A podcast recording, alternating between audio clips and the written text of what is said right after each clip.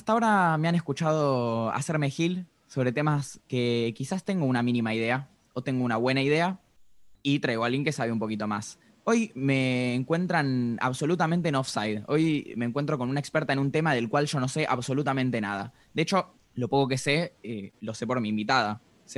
No sé, fui a tu cumple una vez, decidiste hacer temática tango y me enseñaste a bailar. Por ejemplo, me dijiste, tenés que poner esta mano acá, esta mano acá y tenés que hacer fuerza para acá y moverte acá con ritmo. Yo ni me di cuenta que tenía que moverme con ritmo.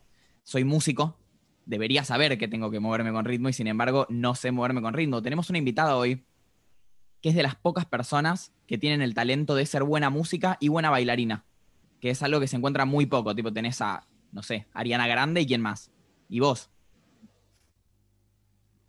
Bueno, me parece que es una comparación bastante, no sé, por ahí es un montón para mí, pero ¿qué tal? ¿Cómo estás, Manu? ¿Todo bien? Todo bien, todo bien.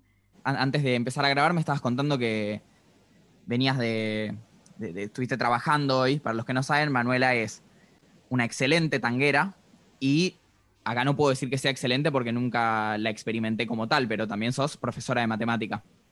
Así es, estuve trabajando de forma virtual, un garrón, pero bueno, hacemos lo que se puede. Y me imagino que dar clases eh, con virtualidad debe ser todo un tema, pero también eh, el tango lo debe estar viendo de una manera súper distinta en este momento.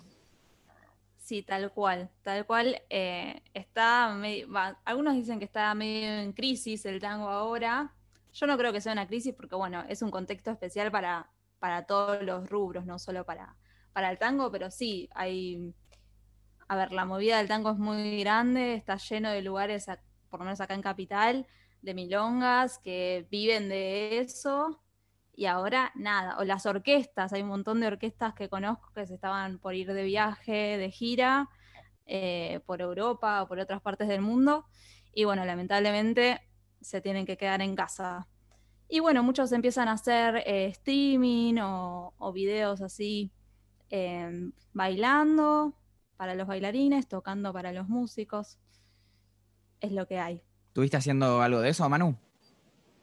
Yo justo estuve, eh, bailé para un videoclip que hicieron unos conocidos, una orquesta, eh, que me convocaron para hacer videoclip así desde la casa, así que bailé un, un pedacito de una milonga un poquito de vergüenza me da, encima sola porque no tengo compañía, compañero o compañera de baile, así que bueno, estuvo divertido, igual un desafío bailar con, la escoba. con la escoba. Em, me, sorprende igual lo que decís, porque bueno, e, el tango, ahora, ahora me vas a contar bien qué es, pero conlleva toda una cultura como casi cualquier género musical, pero bueno, de una manera muy particular porque se, se arma nicho. Vos, en particular, estás en pareja con un tanguero también.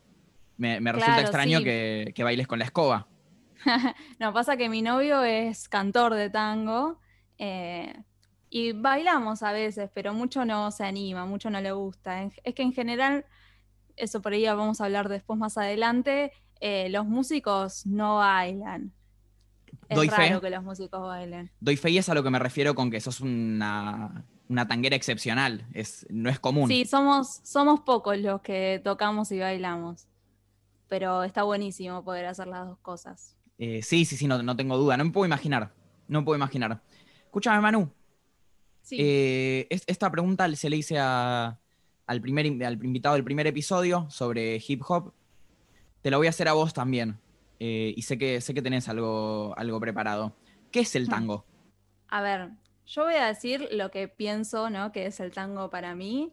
Em, para mí el tango es, es un sentimiento.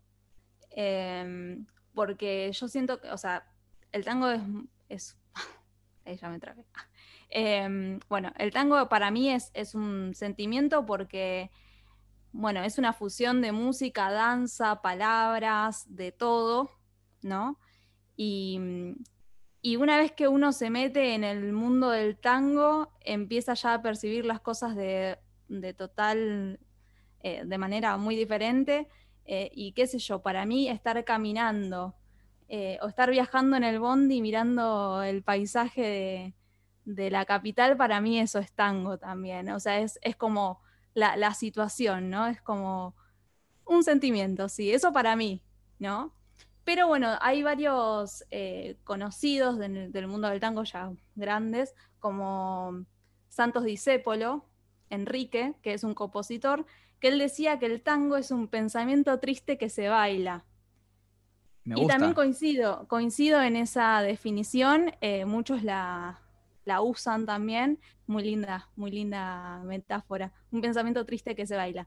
Después está Leopoldo Marechal, que es un poeta que dice que el tango es una posibilidad infinita, que también acá me encantó porque yo del lado de la matemática y que me encanta el infinito, me pareció que estaba muy bueno también expresado esto de la posibilidad infinita en relación a, estos tantos elementos que tiene el tango y, y de tantas maneras que se va reinventando, ¿no? Me gusta, me gusta esa definición porque es un poco oximorónica. Eh, digamos, la posibilidad implica a una especie de límite. Me gusta una posibilidad infinita. Claro, entiendo. Es una muy, una muy linda manera de plantear cualquier cosa, diría. Eh, y bueno, la, encontró un eh, tanguero. No es casualidad. Sí. No, y más que este, o sea, el tango es, todo un hecho cultural y bueno, lo que repito, que es una fusión de, mucha, de muchos elementos, entonces siempre hay algo nuevo. Sí, yo, bueno, ya lo, he contado en algún podcast anterior, yo estoy en, una banda y nuestro productor es, no, sé si lo conocerás, Gustavo Arch, saludo a Gustavo, y hizo algo medio nuevo con el tango. Una especie de tango medio electrónico, muy, del estilo medio fondo, medio fonda, ¿cómo se llama lo de bajo fondo? Bajo fondo, qué, claro. qué, torpe a partir de, yo supongo que debe ser de los 2000 o por ahí. Eh, sí, debe ser de los 2000. La verdad que tiro un número por decir, ¿eh? Em, el tango empezó a mutar un montón, o sea, ya desde el principio, de los principios empezó a mutar porque antes el tango era mucho más cuadradito y después se fue desarrollando muchísimo más. Em, pero después, para mí, con toda esta influencia de Piazzolla, que hizo toda una revolución en el tango, también la gente eh, empezó a eso, experimentar, ¿no? También se fusionó con el rock, em, con, cuando acá tuvo el auge del rock nacional, eh, que creo que se fue ahí, ¿no? En, el, en los 90, 2000, por ahí, ¿no? ¿Auge de rock de acá? Sí, rock nacional. Bueno, ahí también empezó, empezó esta orquesta, la Fernández Fierro, ¿no? Que hacía este tango como medio heavy metal. Claro, entonces el, tango es, algo que está eh, no solo en. No solo que es algo muy abierto a las posibilidades, de, esta posibilidad infinita de la que me hablas, sino que no, existiría si no fuera. si no estuviera en constante cambio, tampoco. Exacto, sí, tal cual. Tal cual. O sea, el tango comenzó con esta cuestión ahí en, en los prostíbulos, ¿no? Aclaración número uno: no son los prostíbulos, son los conventillos. Seguimos. Eh, pero después empezó a abarcar mucho más lugares, eh, la calle y mm, las orquestas también en un momento comenzaron a, esto estoy hablando de los principios del tango, ¿no? Empezaron a ir de gira por Europa y ganaron más popularidad. O sea, el tango también se, desarrolla en todo el mundo, ¿no? Porque uno va a Japón y los japoneses están locos por el tango, incluso más que acá, quizás podría decirlo. Eh, bueno, y esto fue gracias a las orquestas que estuvieron de gira por todos lados. Y gracias a, esto de hacerse conocidos y populares en Europa, las elites de acá veían al tango siempre como algo eh, inferior. Entonces, gracias a, esa vuelta, a esa gira por Europa, la gente con plata empezó a ver con otros ojos el tango, empezó a salir de los prostíbulos también, y empezó a ir también a lugares de gente de nivel alto. Entonces ya empezó a ser un elemento de la cultura desde el pobre hasta el rico acá en Argentina. De hecho, em, en la cultura, digamos, como en el imaginario social, no es algo que se asocie ni, a la pobreza ni a, ni a los chetos, ni, a la clase media. No. Es eh, como trans, transclase, no sé cómo se dice. Es como transversal a cualquier posición económica, por lo menos. Quizás social no. No, sé si, si ahí estás de acuerdo conmigo. Yo creo que sí hay algo de, que se, se, tiene que dar. No está tan disponible el tango como para que cualquiera acceda. No es algo Hoy que. En día no. Hoy en día no, en su momento sí, por eso te digo, en su momento empezó como de, en un lugar chiquito, así en, la pobreza, en los, en los prostíbulos, y después se desarrolló y tuvo su momento de gloria donde todo el mundo escuchaba tango, donde se respiraba tango, donde era una locura porque los bandoneonistas o los músicos más zarpados de esa época aprendieron a tocar el instrumento de oído y porque se respiraba tango. No es que iban a un maestro que les enseñaba, lo sacaban todo de oído. Los bailarines lo mismo, no iban a una clase a, aprender a bailar tango como hice yo. Ellos aprendían porque sí, como, como hoy en día no sé, como nos pasa a nosotros con la cumbia quizás, ¿no? Que uno no va a aprender a una clase a bailar cumbia, vos bailas cumbia. Bueno, así pasaba con el tango antes. Después sucedió esta crisis que fue a partir de la dictadura del 55, donde todo empezó a bajar con respecto al tango porque hubo mucha censura. Eh, muchos de los músicos eran peronistas, entonces los oprimían, ¿no? Y después de la dictadura también empezó a venir mucha música extranjera, entonces hizo que el tango se debilitara un montón y ahí empezó yendo, cayendo, digamos. Estamos hablando entonces contexto. Eh, dictadura a Perón, Onganía. Aclaración número dos, no es Onganía, es eh, Aramburu, creo. Eh, Lonardi, Lonardi y después Aramburu, seguimos. Y en simultáneo una especie de globalización e incorporación de música extranjera. Exacto. Yo te soy 100% honesto, no tengo idea qué música se escuchaba, digo, más allá del tango. No, sé si era común que suene, no sé. No sé ni qué, ni qué músicos existían en esa época. ¿Chuck Berry? No, es después.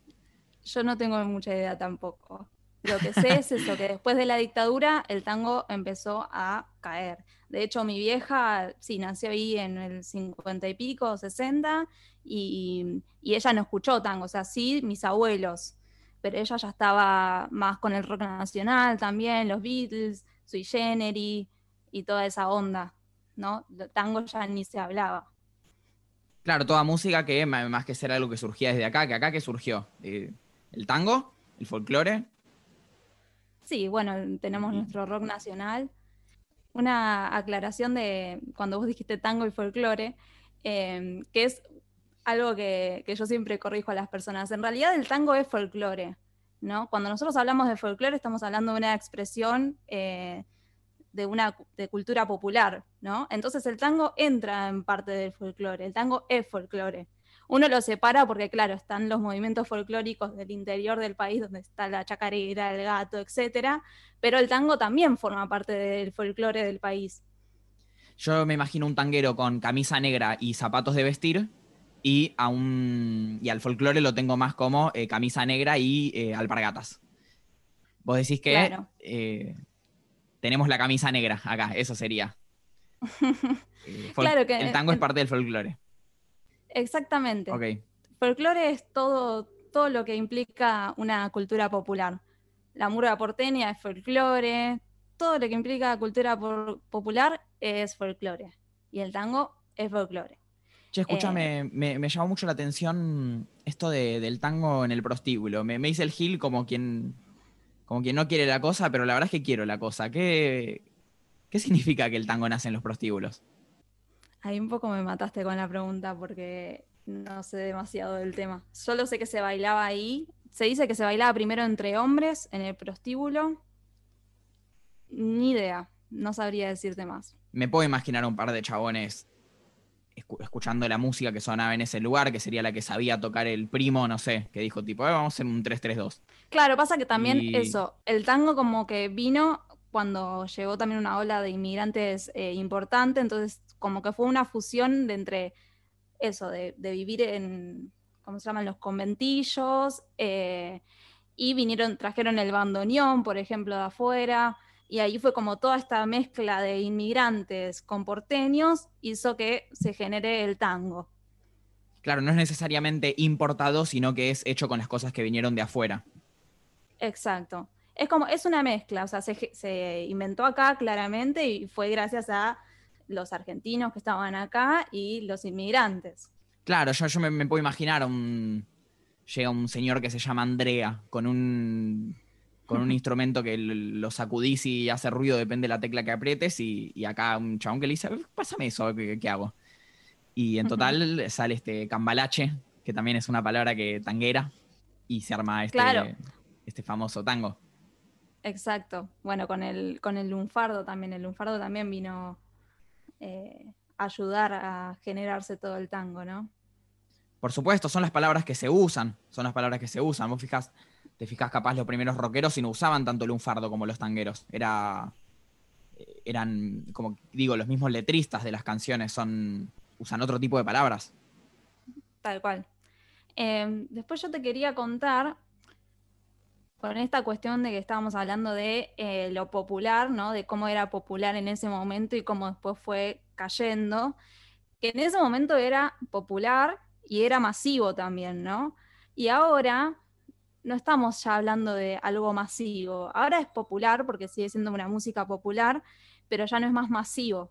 Y por eso yo creo que también, bueno, más allá de todas las influencias que tenemos hoy en día, ¿no?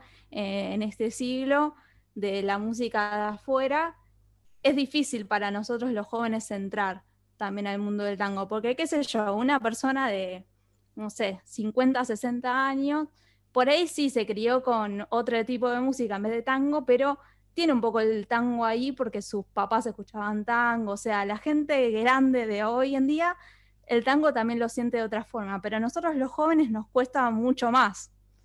No sé si te pasa. A mí me, pasa esta, como decís, esta quizás eh, alejamiento espiritual del tango. Y para mí es absolutamente. ¿Cómo se dice? Eh, es absolutamente. Bueno, viste, no, no parece la palabra, no importa. Es solidario, es solidario con esto que me decís vos. Eh, de, no haberlos. mis viejos no escuchaban tango. En, mi casa nunca sonó un tango. Digo, sonó tango 4, que no tiene tango. Son Pedro Snar y Charlie García. No hay tango se llama tango, pero, pero no hay tango. Eh, digo, mismo me imagino a, a, estos que, los papás escuchaban tango o mismo que, tocaban tango. Me, los imagino hasta, hasta conociendo a los tangueros. Digo, porque capaz eh, Gardel no tocaba en River de 80.000 personas como Pink Floyd.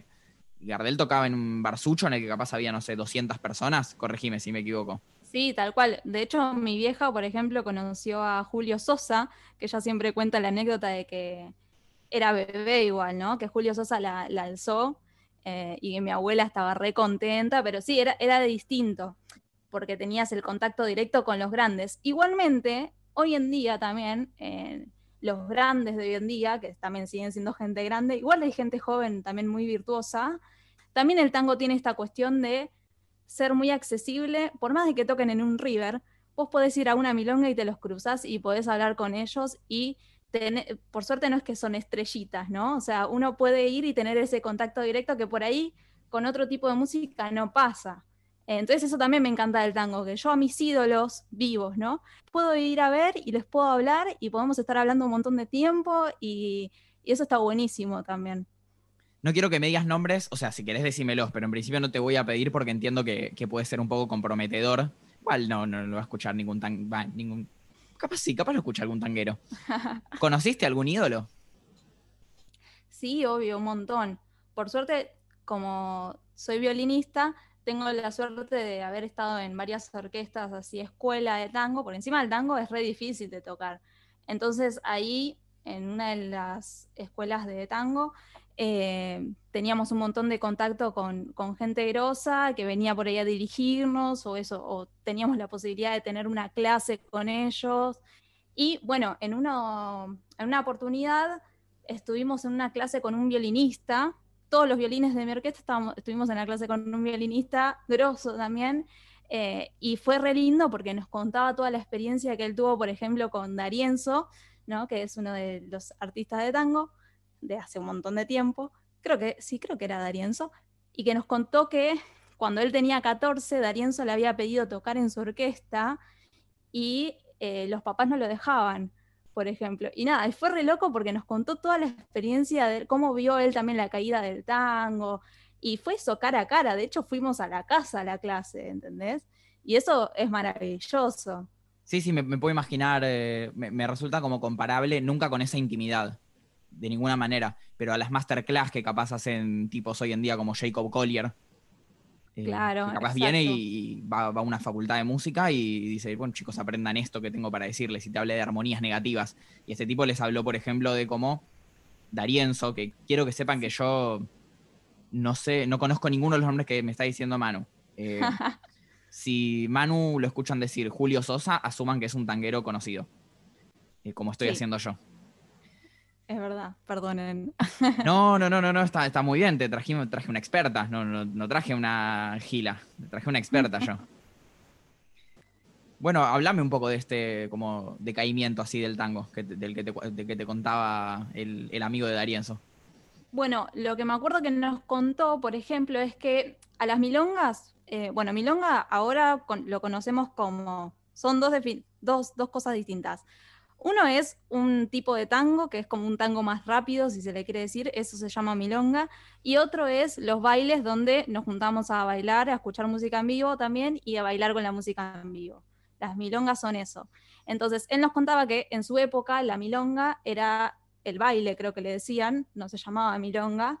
eh, no sé si baile igual ahora que pienso, pero bueno, era otra palabra. Y que ellos tocaban y que en el momento de mayor auge del tango tocaban un montón, así como las bandas de cumbia, ¿no? Que van de acá para allá por la noche y van por cinco lugares distintos. Bueno, así hacían los tangueros. Después empezó a venir el jazz también y otro tipo de música, como los eh, tipo música más, eh, sí, rock supongo, ese tipo Palito Ortega, ¿no? Todo ese... esa Palito Ortega es un rockero empedernido, sabemos todos. Claro. Bueno, pero cuando empezó a venir toda esa influencia, en los bailes estos donde ellos tocaban, cada vez tocaban menos. Y por ahí la estrella principal era otro y, el- y los tangueros estaban después o al principio, como que no los ponían ahí como estrellas de la noche. Sí, no, está, no tocaban a las 11, tocaban a las Claro. 8 o a las 3. Tal cual. Entonces ahí fue viendo cómo las orquestas cada vez tocaban menos y se empezaron a crear grupos más chiquitos de tango, porque las orquestas típicas tienen como, son como 14, 15 personas. Eh, las orquestas típicas están formadas por cuatro bandoneones, cuatro violines, una viola, un cello, un piano y qué más me falta.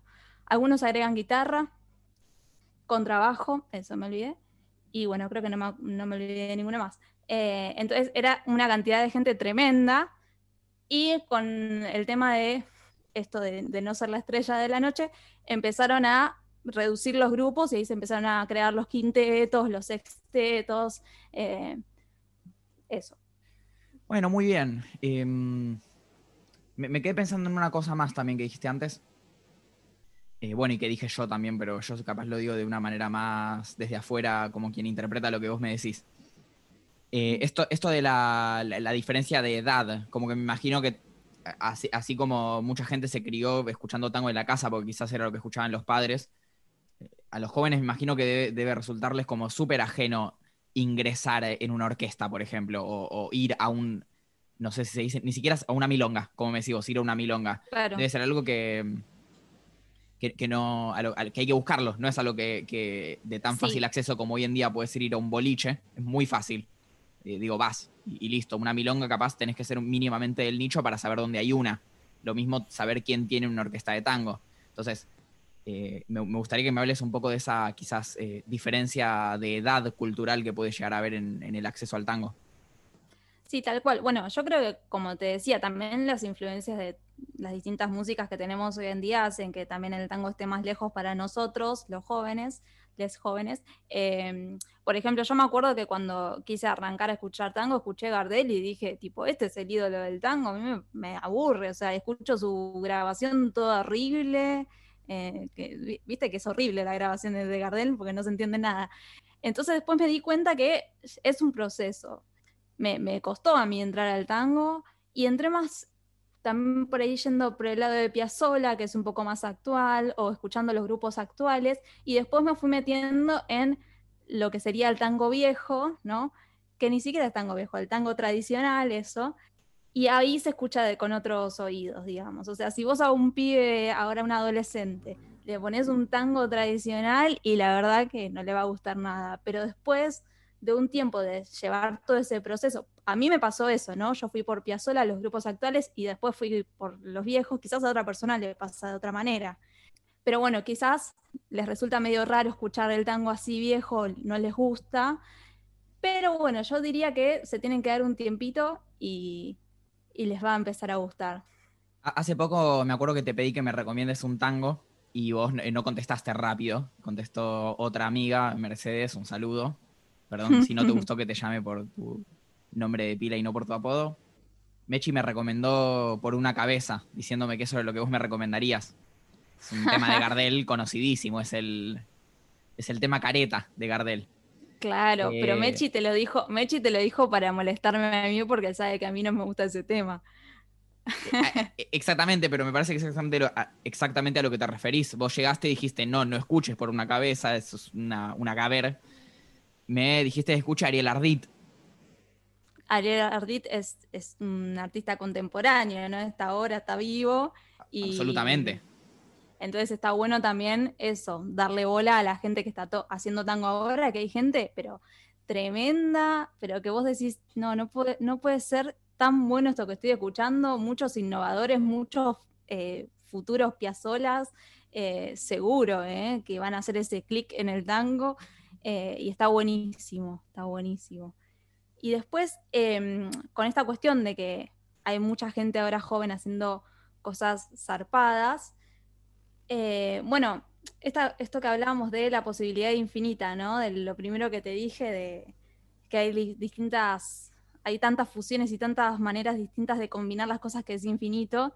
Bueno, de eso se trata también esto de las distintas orquestas. O sea, el tango, hay, hay determinados tangos, no sé, hay una cantidad de tangos finitos, pongámosle, ¿no?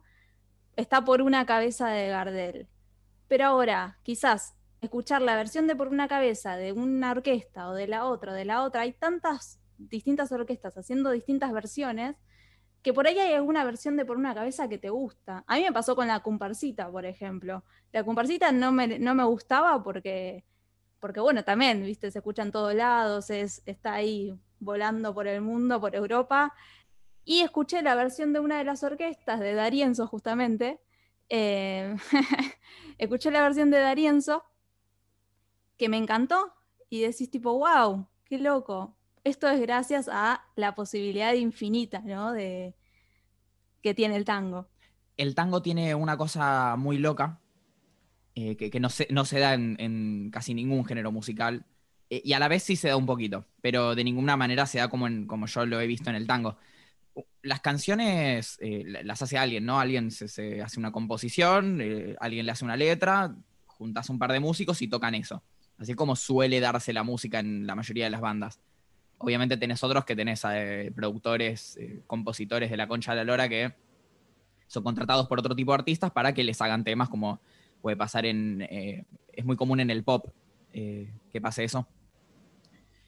En el tango esas canciones no solo se arreglan, como puede pasar en cualquier género, que digo, vos eh, escuchás a Mustafunk haciendo, haciendo Cementerio Club y decís, es casi otro tema, eh, hacer una versión muy, muy propia. En el tango es otra canción, vos escuchás un arreglo de, de una composición original que capaz la hizo, sí, no sé, Gardel, la escuchás ella por eh, Darienzo, Darienzo era, yo me... Sí. Por Darienzo. Y es otro tema, pues... Eh, otro tema. Es otro tema. Y, eso... yo creo que se da, ahora eh, corregime si estoy equivocado, yo creo que se da en parte por el tango a esta altura, muy a distinto de lo que me contás del principio, lleva una, una carga de teoría musical grandísima. Entonces los arreglistas de tango son musicazos, como eh, son, están a otro nivel. Vos lo ves a los chabones y me, los imagino como, viste, los simuladores, la escena que, le preguntan, ¿lees música Lampone? Un poco.